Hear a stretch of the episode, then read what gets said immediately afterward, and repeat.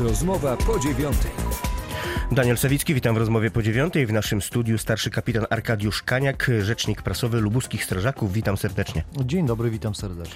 E, Panie rzeczniku, mamy duże zagrożenie pożarowe w naszych lasach e, lubuskich?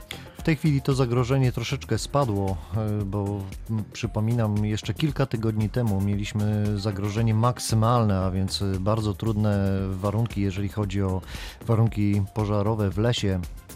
E, Niestety obawiam się, że w, jeżeli mm, przyjdzie kolejny taki front właśnie ciepła. A wiemy, że jaki- nadchodzi, wiemy, że za chwilę wiemy- będzie tutaj paruwa i to ogromna. Dokładnie. To, to może z powrotem skoczyć y, to zagrożenie na maksymalny stopień, a więc y, no, musimy mieć się na baczności wchodząc do lasu. A w ogóle wchodzić do lasu w, w takie dni, no każdy chciałby się przejść, pewnie jak się tam wieczorem zrobi trochę e, chłodniej, czy tam o poranku, nie wiem, wychodząc ze swoim pieskiem, zwierzakiem, czy, czy też przejść się na ten spacer, y, powinniśmy wchodzić, a jeżeli już, to jak się zachowywać? Zachowywać najwyższą ostrożność? Oczywiście, zachowujemy najwyższą ostrożność. Jeżeli wchodzimy na spacer, wchodzimy oczywiście bez papierosów. Idziemy na łono natury, więc poddychajmy troszeczkę świeżym powietrzem, e, dlatego że te papierosy bardzo często są e, przyczyną pożarów, wyrzucony niedopałek, czy, czy mm, zapalona zapałka gdzieś e, wydawałoby się, że przecież to jest nic, to jest tylko niewielki, mm,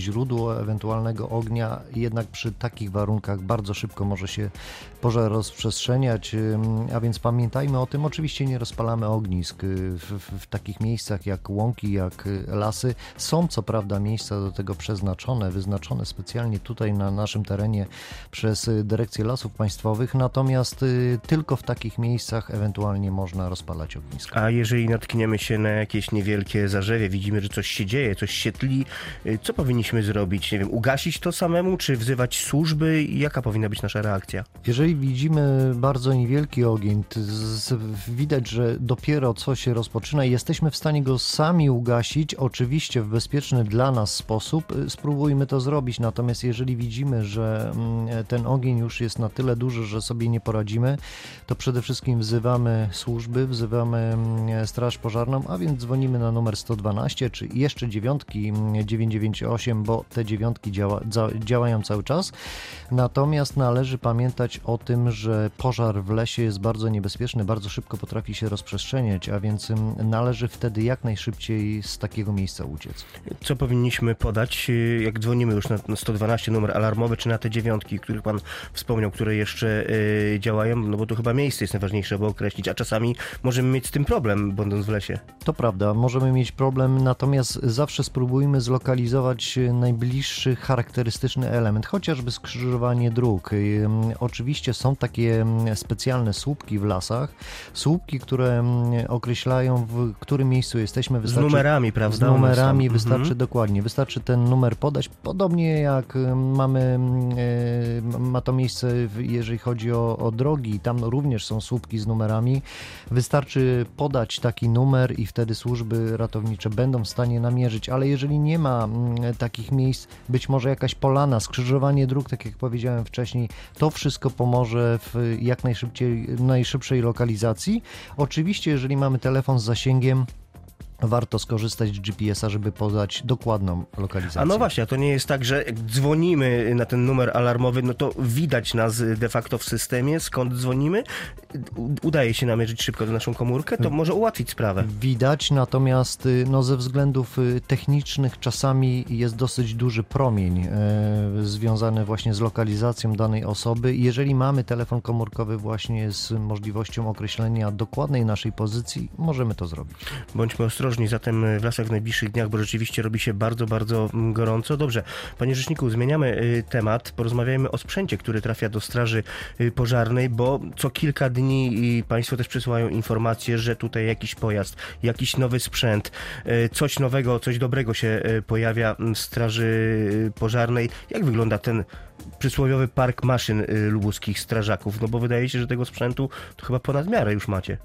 Y, park maszyn nie tylko lubuskich strażaków, ale strażaków w całej Polsce wygląda y, całkiem nieźle. Naprawdę nie mamy się czego wstydzić, jeżeli mówimy tutaj o, o porównaniu do strażaków z zachodu czy międzynarodowych. Zawsze do nich się Państwo porównywaliście? Zawsze, zawsze porównywać się należy do najlepszych i tutaj naprawdę nie mamy się czego wstydzić. Natomiast należy pamiętać o tym, że mm, ten sprzęt trzeba wymieniać. To jest specjalistyczny sprzęt, który starzeje się troszeczkę szybciej, chociażby ze względu na rozwój technologii, na mm, umożliwienie zwiększenia efektywności pracy, a tutaj właśnie o tą efektywność chodzi najbardziej. Chodzi po prostu o jak najkrótszą obsługę zdarzenia. Im krócej my działamy, tym większe szanse ma os osoba poszkodowana. A tu chodzi o sprzęt, ten, który się zużywa typu pojazdy, czy też inny sprzęt specjalistyczny, na przykład do tego, żeby y, no, reagować y, szybko i sprawnie podczas wypadku, chociażby rozcinając te karoserie, co Państwo często robią. Do, dokładnie, sprzęt hydrauliczny tutaj pan redaktor ma na myśli, ale również pompy, również sprzęty ochrony osobistej strażaka, a więc mundury, hełmy, to wszystko, oczywiście samochody, tutaj to, to, to jest ten element najważniejszy. To jest właśnie ten element, który bardzo szybko się rozwija. W, dynamicznie w, w Straży Pożarnej wchodzą nowości, które ułatwiają właśnie obsługę zdarzenia i jak najszybciej należy taki sprzęt wymienić po to, żeby skutecznie y, pomagać. To jaka jest żywotność takiego specjalistycznego sprzętu? Oczywiście zależy od, y, od samych y, urządzeń czy samochodów to nie jest tak, że samochód, który kupimy, on po trzech latach nadaje się tylko i wyłącznie mm, e, do utylizacji. Nie, to nie jest tak tak jak mówię, wychodzi cały czas nowe mm, rozwiązanie. My próbujemy właśnie pozyskiwać te nowe rozwiązania żeby, e, żeby jak najszybciej dotrzeć do poszkodowanych. A jednostki OSP, czyli Ochotniczej Straży Pożarnej, też są do sprzętawiania, czy to trafia przede wszystkim do Państwowej Straży? Y, tak, to, to, to właśnie to jest ten element y, w tej chwili bardzo mm, charakterystyczny, że oprócz Państwowej Straży Pożarnej, oprócz tych pojazdów, które widzimy, które słyszymy w Państwowej Straży Pożarnej, które są dostarczane, również Ochotnicze Straże Pożarne bardzo mocno, bardzo szybko się w tej chwili rozwijają rozwijają. To jest ten fundament też dla Państwa? To jest ten fundament. Y, przypominam, tylko Zielona Góra, tylko powiat zielonogórski, y, trzy jednostki zawodowe Państwowej Straży Pożarnej, do tego 40 jednostek Ochotniczej Straży Pożarnej. To jest ogromna siła, która jest w stanie nam bardzo mocno pomóc, y, ale oprócz sprzętu, jeżeli mówimy tutaj o ochotnikach, również szkolenia. Te szkolenia są w tej chwili na bardzo wysokim poziomie, a więc ratownicy, pomimo tego, że są ochotnikami, również są świetnie wyszkoleni. Dobrze, e, panie rzeczniku, zmieńmy mm, temat. Statystyki pokazują, że nasze drogi są coraz e, bezpieczniejsze. E, rzeczywiście z państwa punktu widzenia, mm, jak to wygląda? Jesteście rzadziej wzywani do tych zdarzeń, gdzie no, jesteście potrzebni, wasza pomoc, żeby właśnie czy wyciągnąć ludzi z pojazdów, czy w jakiś inny sposób zainterweniować? Jak to z punktu widzenia strażaków wygląda? To prawda, każdy z nas widzi, że, że jakość dróg się poprawia. Natomiast niestety wypadki najczęściej spowodowane są nadmierną prędkością, brawurą. I tutaj te statystyki związane z wypadkami, szczególnie teraz w okresie letnim, kiedy dochodzi do e, wypadków na drogach ekspresowych, na autostradach, e, one są stałe. Mm, co prawda jest tendencja spadkowa, ale niewielka. Mm, cały czas niestety prędkość tutaj e, gra główną rolę. A jeżeli wyjeżdżamy właśnie w okresie letnim do wypadków, wyjeżdżamy do wypadków często tragicznych w skutkach.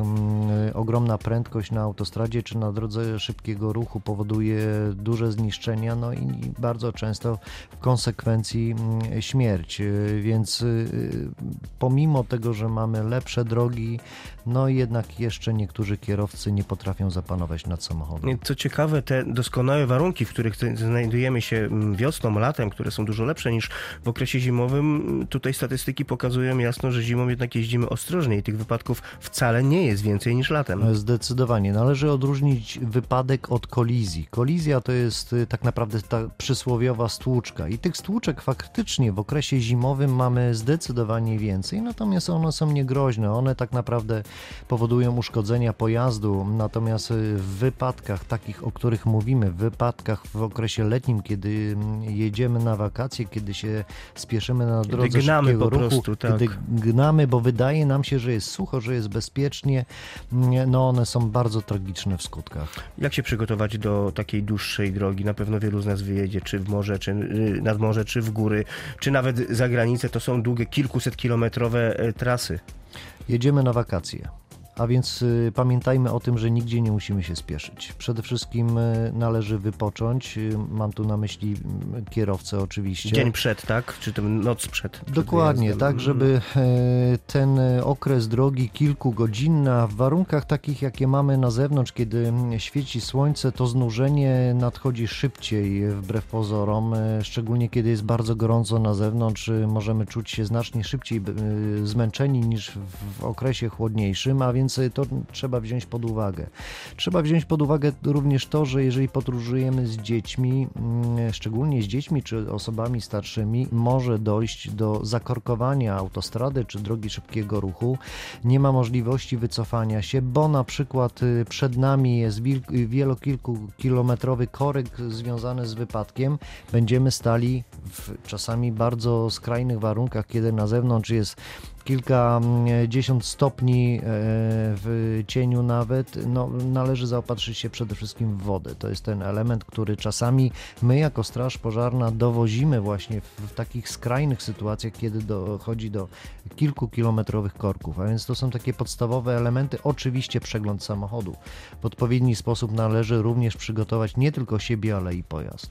No i pamiętajmy na trasie, kończąc już naszą rozmowę, że utworzenie korytarza życia w sytuacji, kiedy coś się wydarzy przed nami, jest naszym obowiązkiem. Powinniśmy bezwzględnie, prawda, zjechać na prawo, na lewo, tak żeby utworzyć dla Dokładnie. służb, dla policji, straży czy karetki pogotowia Zjeżdżamy miejsce. na skrajne pasy. Pamiętajmy o tym, że dojeżdżając do korka nie wiemy, co się dzieje przed nami. Być może to są roboty drogowe mm, i tylko zwężenie, ale być może y, przed nami jest groźny wypadek. Zjeżdżamy na skrajne pasy. Coraz częściej widzimy, że ten korytarz życia jest tworzony i bardzo dobrze. I o tym mówił mm, Państwu Arkadiusz Kaniak, starszy kapitan Arkadiusz Kaniak, rzecznik prasowy lubuskich strażaków. Musimy już kończyć. Bardzo dziękuję za rozmowę. Dziękuję bardzo. Za uwagę dziękuję Państwu. Daniel Salicki. Do usłyszenia. Rozmowa po dziewiątej.